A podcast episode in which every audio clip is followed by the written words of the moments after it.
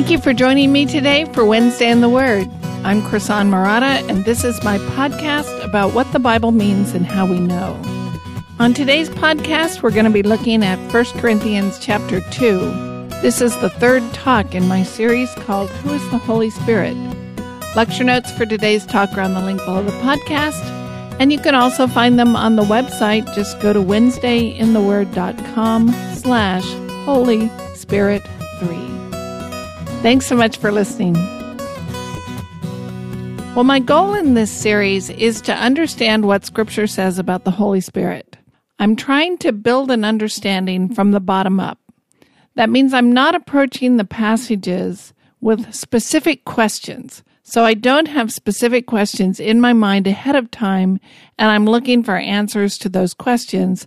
Rather, my goal is to see what picture the passages paint. So, in the first podcast, I introduced you to two themes that we're going to see over and over in this series. First, we saw that the Holy Spirit is God's agent of change. He is the one who makes changes in creation to accomplish God's purposes. And second, one of his most crucial works is the inner transformation of the hearts of believers. Without that change, we cannot be saved. Then in the second podcast, I made a distinction between what I'm calling the universal work of the Holy Spirit and the individual works of the Holy Spirit. The universal work of the Spirit is the work that the Holy Spirit does in each and every believer to give us faith. It is that inner transformation of our hearts. Paul says that the mark of the Holy Spirit working in our lives is that we can say and believe in a profound way that Jesus is Lord. The individual works of the Spirit are the things that the Spirit does in one believer's life, but not necessarily in another's. So the Spirit gives different believers different roles to play in the body of Christ. And these different roles or opportunities or gifts are meant for the common good. They are meant to accomplish God's purposes here in this life. For example, the Spirit made Paul an apostle. He did not make me an apostle, and I should not expect to be one just because Paul was one. That's an individual work of the Spirit that he did in Paul's life and a few other apostles. This distinction between the universal and the individual works of the Spirit is crucial to understand. It's going to help us see the importance of the spiritual renewal that the Holy Spirit is doing in every believer. It helps us understand our own lives and what God is doing in them and it helps us to see the importance of the miraculous works that God did in certain chosen individuals, like the prophets and the apostles, and that can give us confidence in trusting their message. And it helps us understand the diversity in the body of Christ. It's important that we understand what God has promised to do in every believer and what he has not promised to do. That distinction is going to help us understand some of the passages we're going to deal with in this series, including today's passage. Today we're going to look at 1 Corinthians 2. I'm not going to be covering this passage in detail. I have a series on 1 Corinthians on my website where I think I have three or four podcasts just on chapter 2. So if you want more detail on the chapter, I'd invite you to go back to that series and listen to those podcasts. Today, I just want to go over the main themes of this chapter and then highlight how that helps us understand the work of the Holy Spirit. I'm probably not going to answer all the questions you have about this chapter, and that's not my intent today. So let me set up the passage for you.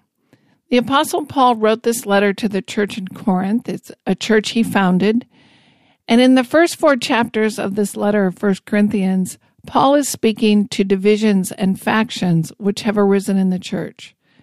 Now, the divisions are a symptom of a deeper issue. Some of the Corinthians have rejected the gospel because they want a gospel that is more appealing to their sophisticated intellectual town. And they have rejected Paul's authority as an apostle because they want a more eloquent teacher like Apollos. Apollos is another teacher who worked in Corinth after Paul left. Paul's main concern in these chapters is not that the folks in Corinth start getting along. He's not concerned that different people prefer different teachers. The problem is deeper than that. The problem is the reason these factions have developed. The problem is not that some prefer the teaching style of Apollos. The problem is that some in the church have rejected Paul and his authority as an apostle.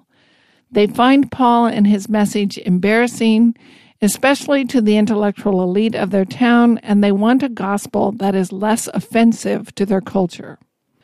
Paul ended chapter 1 contrasting the wisdom of the gospel with the wisdom of the world. So, a number of folks in the Corinthian church find Paul inadequate as a teacher because he lacks this quality that they would call wisdom. And Paul responded, Well, the gospel is offensive because the cross is offensive. The cross and a crucified Messiah appears to be a foolish message to the world, but it is in fact truth and wisdom. Paul's not going to change his message or his gospel to make it less offensive because then it wouldn't be the gospel at all. So now in chapter 2, Paul turns directly to the issue of how he speaks and how he spoke to them when he was with them. In the first five verses of chapter 2, he says basically that when he was in Corinth, he taught them the complete and accurate gospel. God confirmed his authority as an apostle with miraculous signs so that they would have confidence in the message he taught. He says, I didn't come to teach you and impress you with my own worldly wisdom. I came to teach you wisdom from God. Let me read those verses. This is 1 Corinthians chapter 2, verses 1 through 7.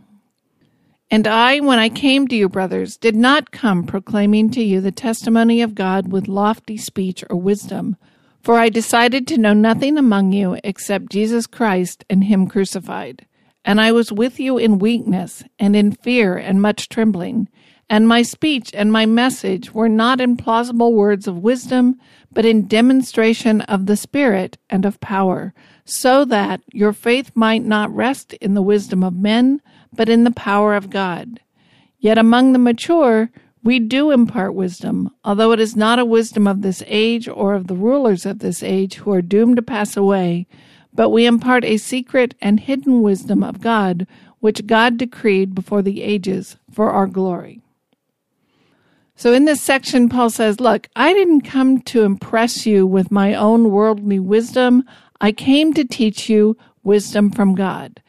Notice that the topic is the way Paul spoke and what he taught when he was with them. And he argues that he didn't speak to them in cleverness of speech, he told them the straightforward gospel. In 2 1, that phrase lofty speech or wisdom, you could translate that preeminence of speech or wisdom. Paul is talking about a teaching style that is more than just flowery speech. The issue is not that the Corinthians want Paul to speak with a little more style and panache. They want him to speak in a way that the world would consider wise. They want him to win the admiration of the powerful and the important people in their town, and they don't want to be embarrassed by him. So they want him to speak in such a way that the elite, sophisticated people of the town will say, Now there's a great speaker. That's a great guy.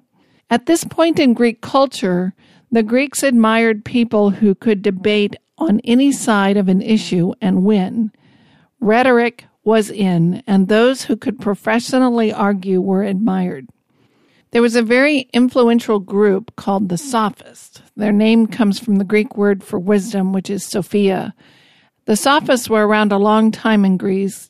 They were the philosophers and teachers of the day who were skilled in rhetoric and debate, and they prided themselves on their ability to take any side of an argument and win the debate. You could compare them to our modern lawyers. They were hired by others to argue their case. So they were kind of a lawyer, but they were more debaters. They, and they boasted that they could make the worse appear to be better.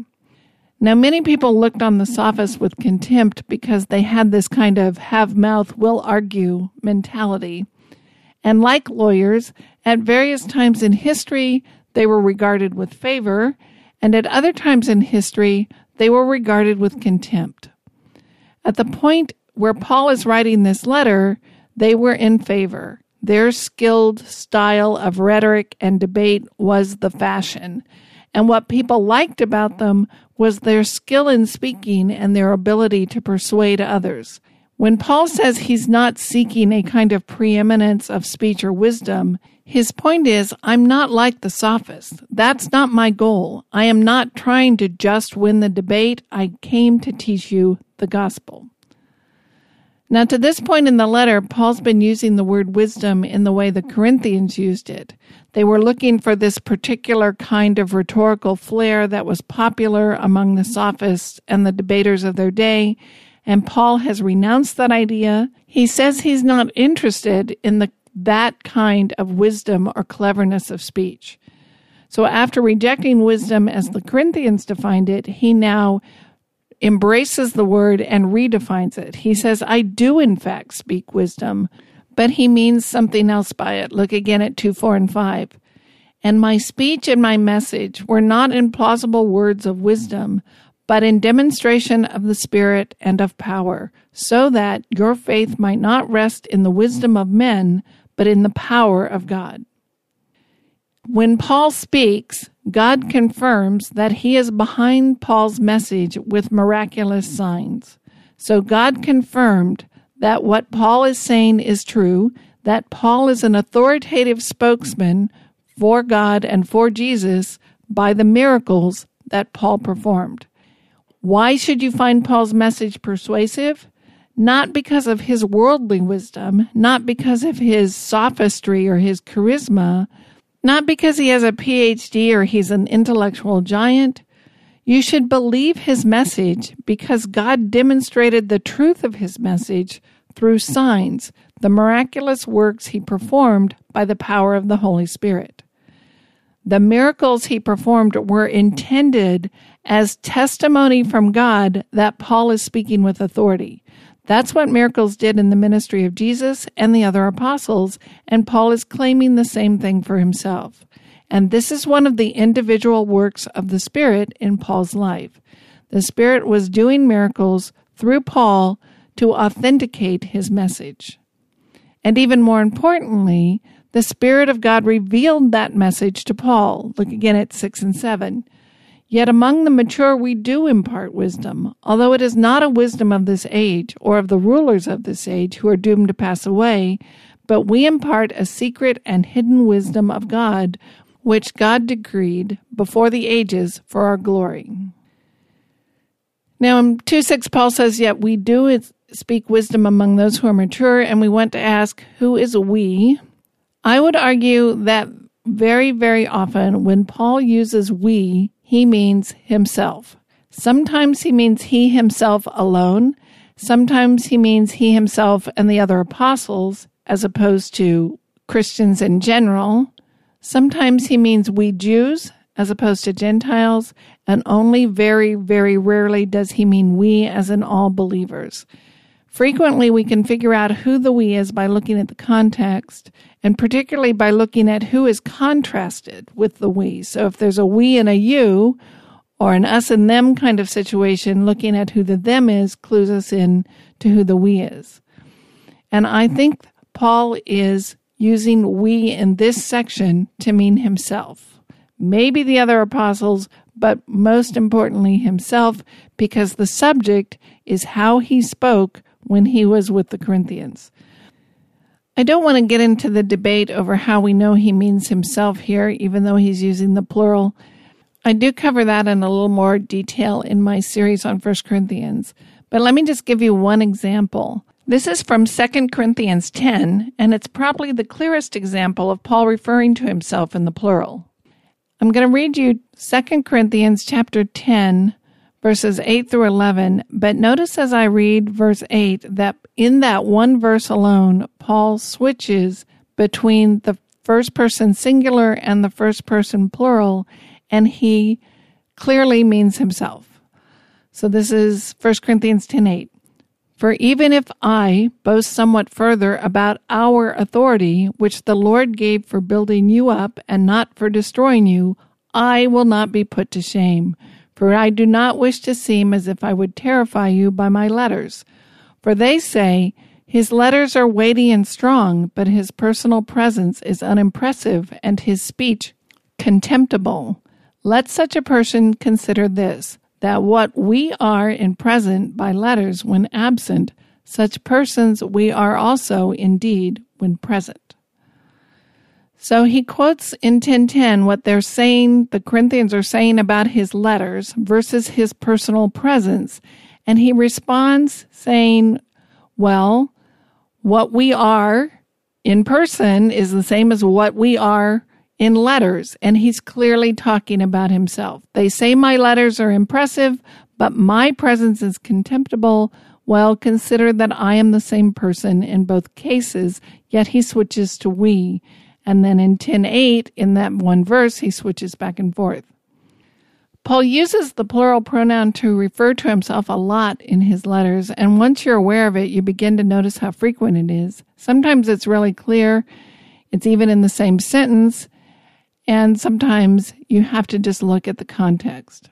So in our text, back in 1 Corinthians chapter 2, it is Paul's speech that has been in view throughout this discussion. He's been talking about himself in the first person in the early verses of the chapter. Then he says, You Corinthians in 2 5 and in 2 6, he talks about we, but he is still referring to himself because the topic of discussion has not changed. The topic of discussion is still is Paul an authoritative spokesman for Jesus Christ? Is Paul an apostle? How did he speak when he was in Corinth? Whose speech has he been talking about up to this point? His own. And now all of a sudden he says, We do speak wisdom, but he has not changed the discussion. He is talking about himself as an apostle, saying, I do, in fact, speak wisdom.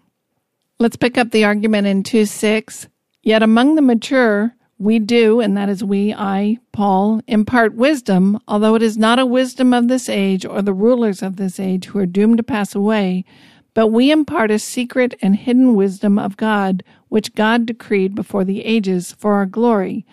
None of the rulers of this age understood this, for if they had, they would not have crucified the Lord of glory. Paul's basic assertion is look, I am not interested in the kind of wisdom that you Corinthians are interested in. I am not interested in the kind of wisdom that the movers and the shakers of the world will stand up and notice with awe and excitement. But in fact, I do speak wisdom among the mature. What is that wisdom? It is the gospel itself, the truth about Christ crucified that God revealed to Paul is true wisdom. The gospel that Paul preaches is true wisdom from God, and the spiritually mature are his intended audience the spiritually mature will see the gospel for the wisdom that it is. It won't be seen as wisdom by the beautiful people of the world, but in fact, it is wisdom. That's the point he's making. His message is, in fact, wisdom, even though powerful people reject it, because it is a revelation straight from God. Let's go on and look at 9 through 13. But as it is written, what no eye has seen, nor ear heard, nor the heart of man imagined, what God has prepared for those who love Him. These things God has revealed to us through the Spirit. For the Spirit searches everything, even the depths of God. For who knows a person's thoughts except the Spirit of that person which is in him? So also no one comprehends the thoughts of God except the Spirit of God. Now we have received not the Spirit of the world, but the Spirit who is from God that we might understand the things freely given us by God. And we impart this in words not taught by human wisdom, but taught by the Spirit, interpreting spiritual truths to those who are spiritual. So, in this section, Paul is speaking about himself and he's defending his point that he received his message supernaturally from God. He says the gospel of Jesus Christ crucified is not a message that we can figure out on our own. The gospel is a message that if we are to understand it, it must be revealed by God and the Holy Spirit must teach it to us as he taught Paul and others. So he's saying this is not a message that the world would sit down and the great philosophers and thinkers and intellectuals would come up with. This is something God devised, and we can only know it if God tells it to us. So you Corinthians judge me, Paul, because the movers and shakers of the world think I'm boring and offensive, but you don't get it. My message comes straight from God. It was revealed to me and taught me by the Holy Spirit. It doesn't get any more wise than that. And I would argue that Paul is talking about an individual work of the Holy Spirit. Paul is talking about the work that the Holy Spirit did in his life to give him accurate, complete understanding of the gospel such that he would be equipped to be an apostle. So God gave Paul understanding through his spirit, and Paul is speaking out of that understanding. And that's how the Corinthians ought to view his wisdom. His wisdom is not deficient because he lacks rhetorical flair and eloquence. His wisdom is wisdom because it is a revelation from God through his spirit to Paul and that's why you ought to listen to him. Let's look again at 211. For who among men knows the thoughts of a man except the spirit of a man which is in him? Even so, the thoughts of God no one knows except the Spirit of God. By far the most common work of the Spirit in Scripture is the Spirit as agent of revelation. The Spirit comes upon a prophet and gives the prophet words and a revelation and understanding such that the prophet can then say, Thus says the Lord. So, the vast majority of references to the Holy Spirit in Scripture are the Holy Spirit making God's message known to God's chosen messengers. The Spirit of God gives David his understanding, the Spirit gave Moses his understanding, and the Spirit of God gave Paul his apostolic understanding of the gospel. That's what Paul's getting at here. The Spirit of God has made known to him the message that he is passing on to them. Now, how are we to understand the contrast between Spirit of God and Spirit of man, this phrase he uses in 211? Well, the Greek word spirit literally means breath or wind. This is true both in Hebrew and in Greek. If you've seen a dead body, you could immediately see this connection between spirit and breath. A dead body has no breath. Something is clearly missing from a dead body, and the lack of breathing instantly clues us in that something is wrong. People who are in a coma have breath, but when breath leaves the body, the body is no longer alive. And given that association between breathing and living, you can see how equating the inner person, the animating life force or spirit, came to be associated with breath, the inner invisible thing that keeps the breath moving in and out is the spirit. So, spirit and breath are naturally associated. With people, that makes sense, but God doesn't have a visible body with invisible spirit and visible breath. So, why talk about the Spirit of God? because we have a visible world where the invisible Spirit of God is at work.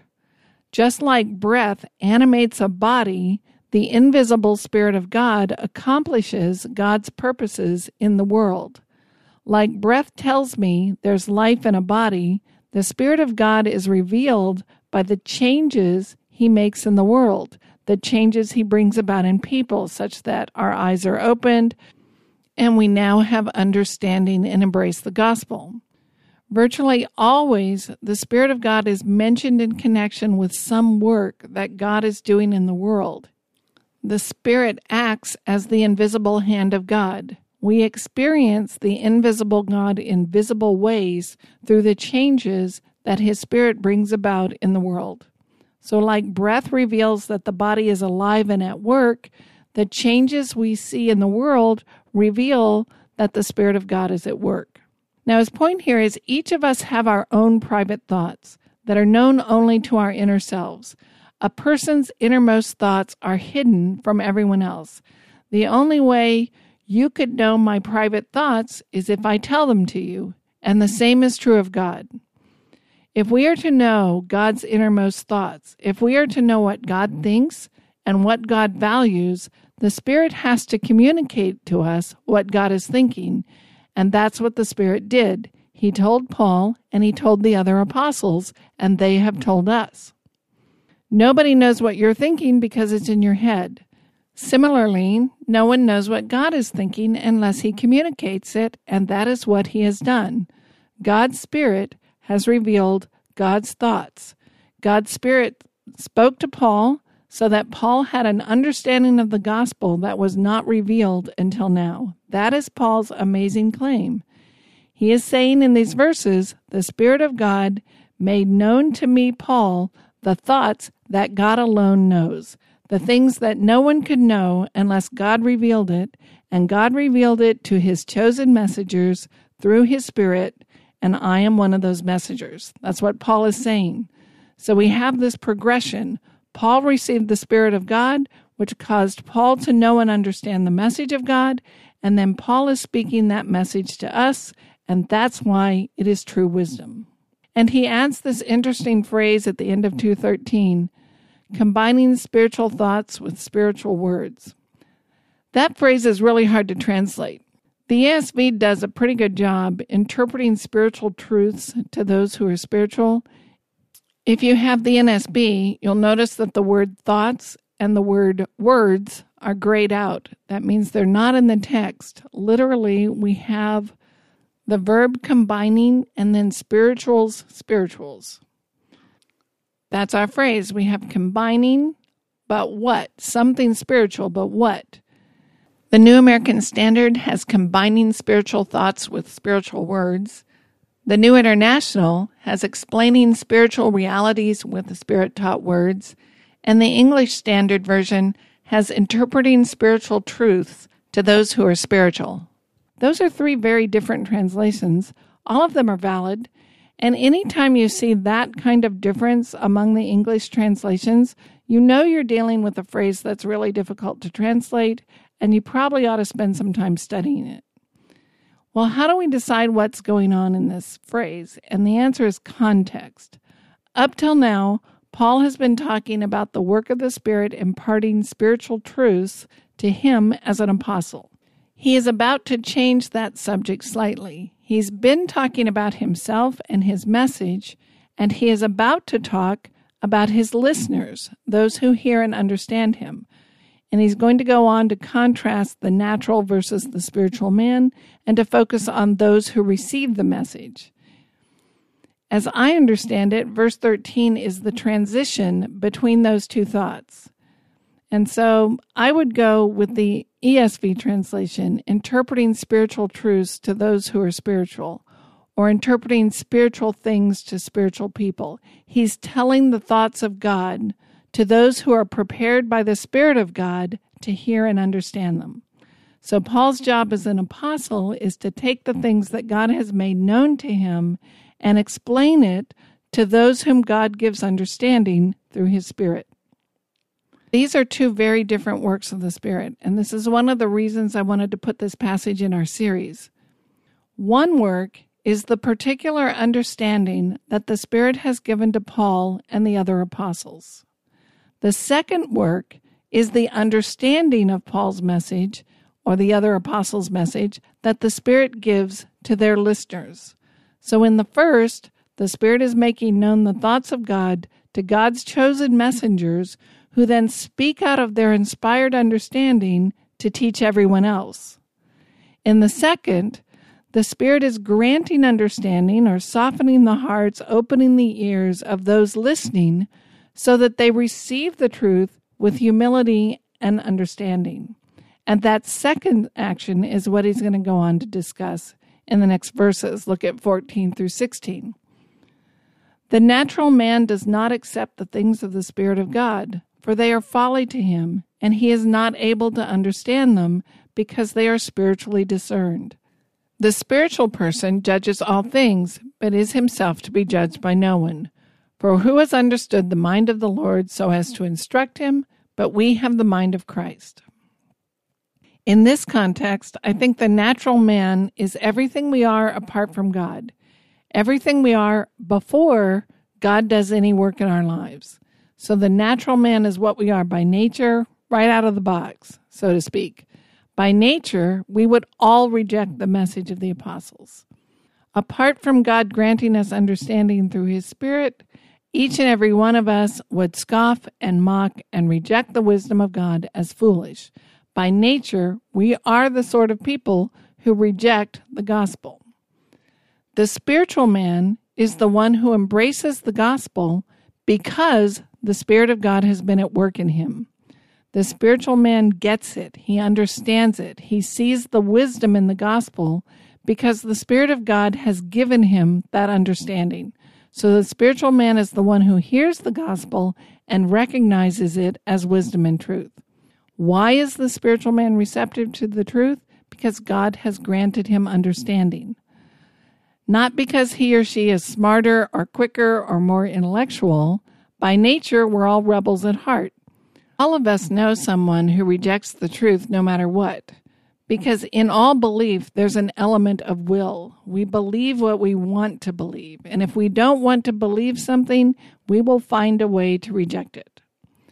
The gospel is rational, logical, and persuasive, but we don't want to believe it. And apart from the work of God in our lives, all of us would reject the truth. The natural person cannot judge rightly and will scoff at the wisdom of God. The spiritual person has a broken heart who recognizes sin for sin, who recognizes his or her need for the a savior and responds to the truth of the gospel with joy and humility and acceptance. Paul's last statement in 216 wraps up this section. He says, Who has true wisdom? Who has understood the thoughts of God? Those to whom God has revealed his thoughts by his Spirit. And he quotes from Isaiah here to emphasize, I think, the unique and powerful claim he is making about himself as an apostle. Who knows the mind of the Lord? Those to whom God has communicated his mind, and that is his chosen messengers Jesus, the apostles, and the prophets, and that includes Paul. So when he says we have the mind of Christ in 216, I believe he is talking about himself. He might include the other apostles, as we apostles are the ones to whom God has revealed his message, and we apostles are the ones you should listen to. I, Paul, am trustworthy, not because I'm so smart or intellectual, but because God has chosen to reveal himself to me, Paul. So the thoughts of God are not knowable to mankind as a whole, but they have been made known to Paul and the other apostles. I think it's a misunderstanding to think that this verse teaches that all Christians in general carry the mind of Christ around with them. And I've heard people argue we have all the wisdom we'll ever need, we just lack the faith to appropriate it, and they cite this verse. Well, I would argue that the we here is Paul and perhaps the other apostles, but it is not all Christians, because Paul is arguing for the wisdom of his message as an apostle. Paul is saying, when you read what I tell you in my letters, I'm speaking for Jesus. And I can tell you because he has told me, I, Paul, as an apostle, have the mind of Christ. Okay, so what do we learn from this chapter about the Holy Spirit? In this chapter, we see two of the most important individual works of the Spirit. The Spirit reveals the thoughts of God to his chosen messengers such that they can understand it and teach it to the rest of us. And the Spirit authenticates and testifies to the authority of those chosen messengers through the miracles that they perform. Now, if we were to count all the verses that mention the Holy Spirit in the New Testament, the vast majority of them are about this. Most all of them are about the revelation that is given to the apostles and the authenticating of their message through miraculous signs. The vast majority of places that the New Testament mentions the Holy Spirit are about this revelation to God's messengers and that their authority and their message is confirmed and verified by the miracles they perform. I think that fact ought to mean more to us Christians today than it does. We believers invest our lives on the truth that we find in the Bible, and that ought to give us confidence. Paul is not saying, Look, I'm a smart guy with a PhD who's figured out all this stuff and made up a philosophy. He's saying, The Spirit of God revealed His truth to me, and I'm telling it to you. and I am proving the veracity of my message by the miracles I'm performing. That ought to inspire our confidence in what we believe. Paul is a messenger. He brings with him the king's stamp of approval, and both the message and the stamp of approval are the work of the Holy Spirit. That is an individual work of the Spirit. That kind of revelation and authenticating is something that the Spirit does in some people's lives and not others. He does this in the lives of the prophets and the apostles, but not in every believer. But we also see in this chapter, I think, the most important universal work of the Spirit. The spiritual man embraces the gospel because the Spirit of God has been at work in him or her, as opposed to the natural man who thinks the gospel is foolish. The spiritual person gets it, gets the gospel, embraces the gospel because the Spirit of God has given us understanding. The spiritual person is the one who sees the wisdom of the gospel, who sees the truth in it and recognizes it and embraces it. This is similar to what we talked about in the last podcast. No one can say Jesus is Lord except by the power of the Holy Spirit working in them. By contrast, the natural man those in whom the Spirit has not been at work will not grasp and understand the gospel.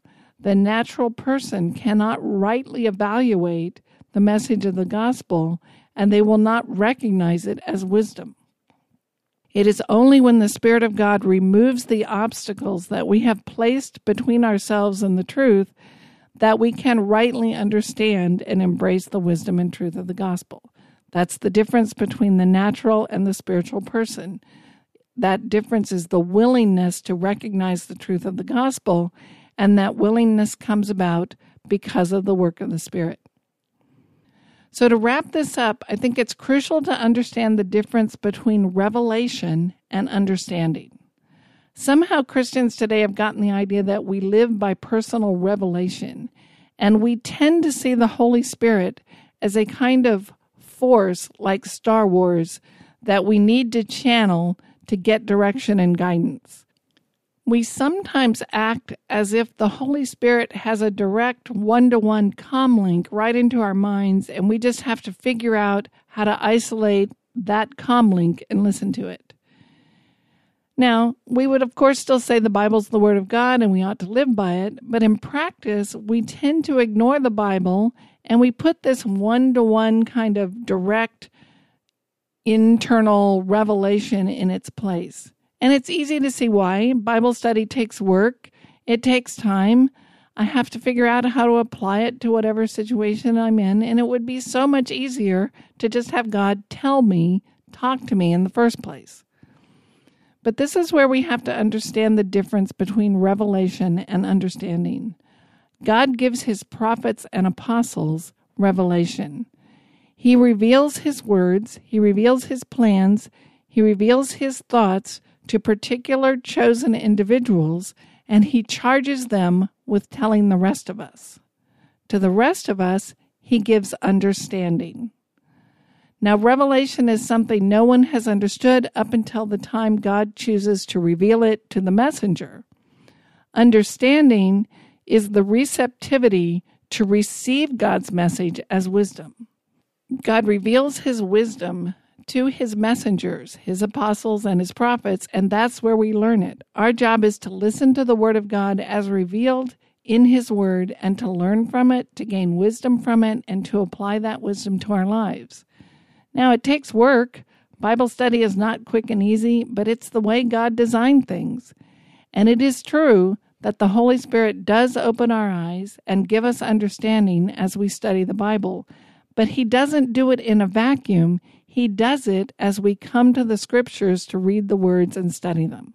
So I read and I study and meditate on the words of Scripture, and the Holy Spirit works on my hard heart and grants me wisdom and understanding. That's why we read Paul's letters. That's why we study the Old Testament and the New Testament because Paul and the biblical authors claimed that they have the words of life. They are the ones to whom God has revealed his purposes and his ways. So God gives both of us understanding, but in a different way. God's apostles and prophets learned their understanding directly from God or speaking directly to Christ incarnate or as a direct revelation of the Spirit. The rest of us typically learn through the understanding that God has given his messengers. The Spirit of God is still at work in us, but in a different way. If you want to know what God thinks, you have to look at what God thinks as he communicated it to his apostles and prophets, and they wrote it down. It will only be in your head to the extent that you have read and studied and understood the scriptures. God gives his chosen messengers revelation. That's an individual work of the Spirit. It is something he does in certain chosen individuals. To the rest of us, God gives understanding. That is a universal work of the Spirit, something that God does through his Spirit in all of us who believe. Revelation is something no one has understood up until the time God chose to reveal it to his messenger. Understanding is the receptivity to receive God's message as wisdom. Both of those are works of the Spirit, but they are different. One is the individual work of the Spirit, that's revelation, and one is the universal work of the Spirit, that's understanding. You've been listening to the Wednesday in the Word podcast. My mission is to explain not only what a passage means, but how we figure it out. Please subscribe to this podcast on Apple Podcasts, Google Play, Spotify, or wherever you like to listen to your podcast. You can also find hundreds of past episodes on my website, so you can browse for any topic you're interested in there. Our theme music is graciously provided by my friend and favorite musician, Reggie Coates of heartfeltmusic.org. Thank you for joining me today. I'm Krisan Marotta, and I hope you'll join me again at Wednesday in the Word.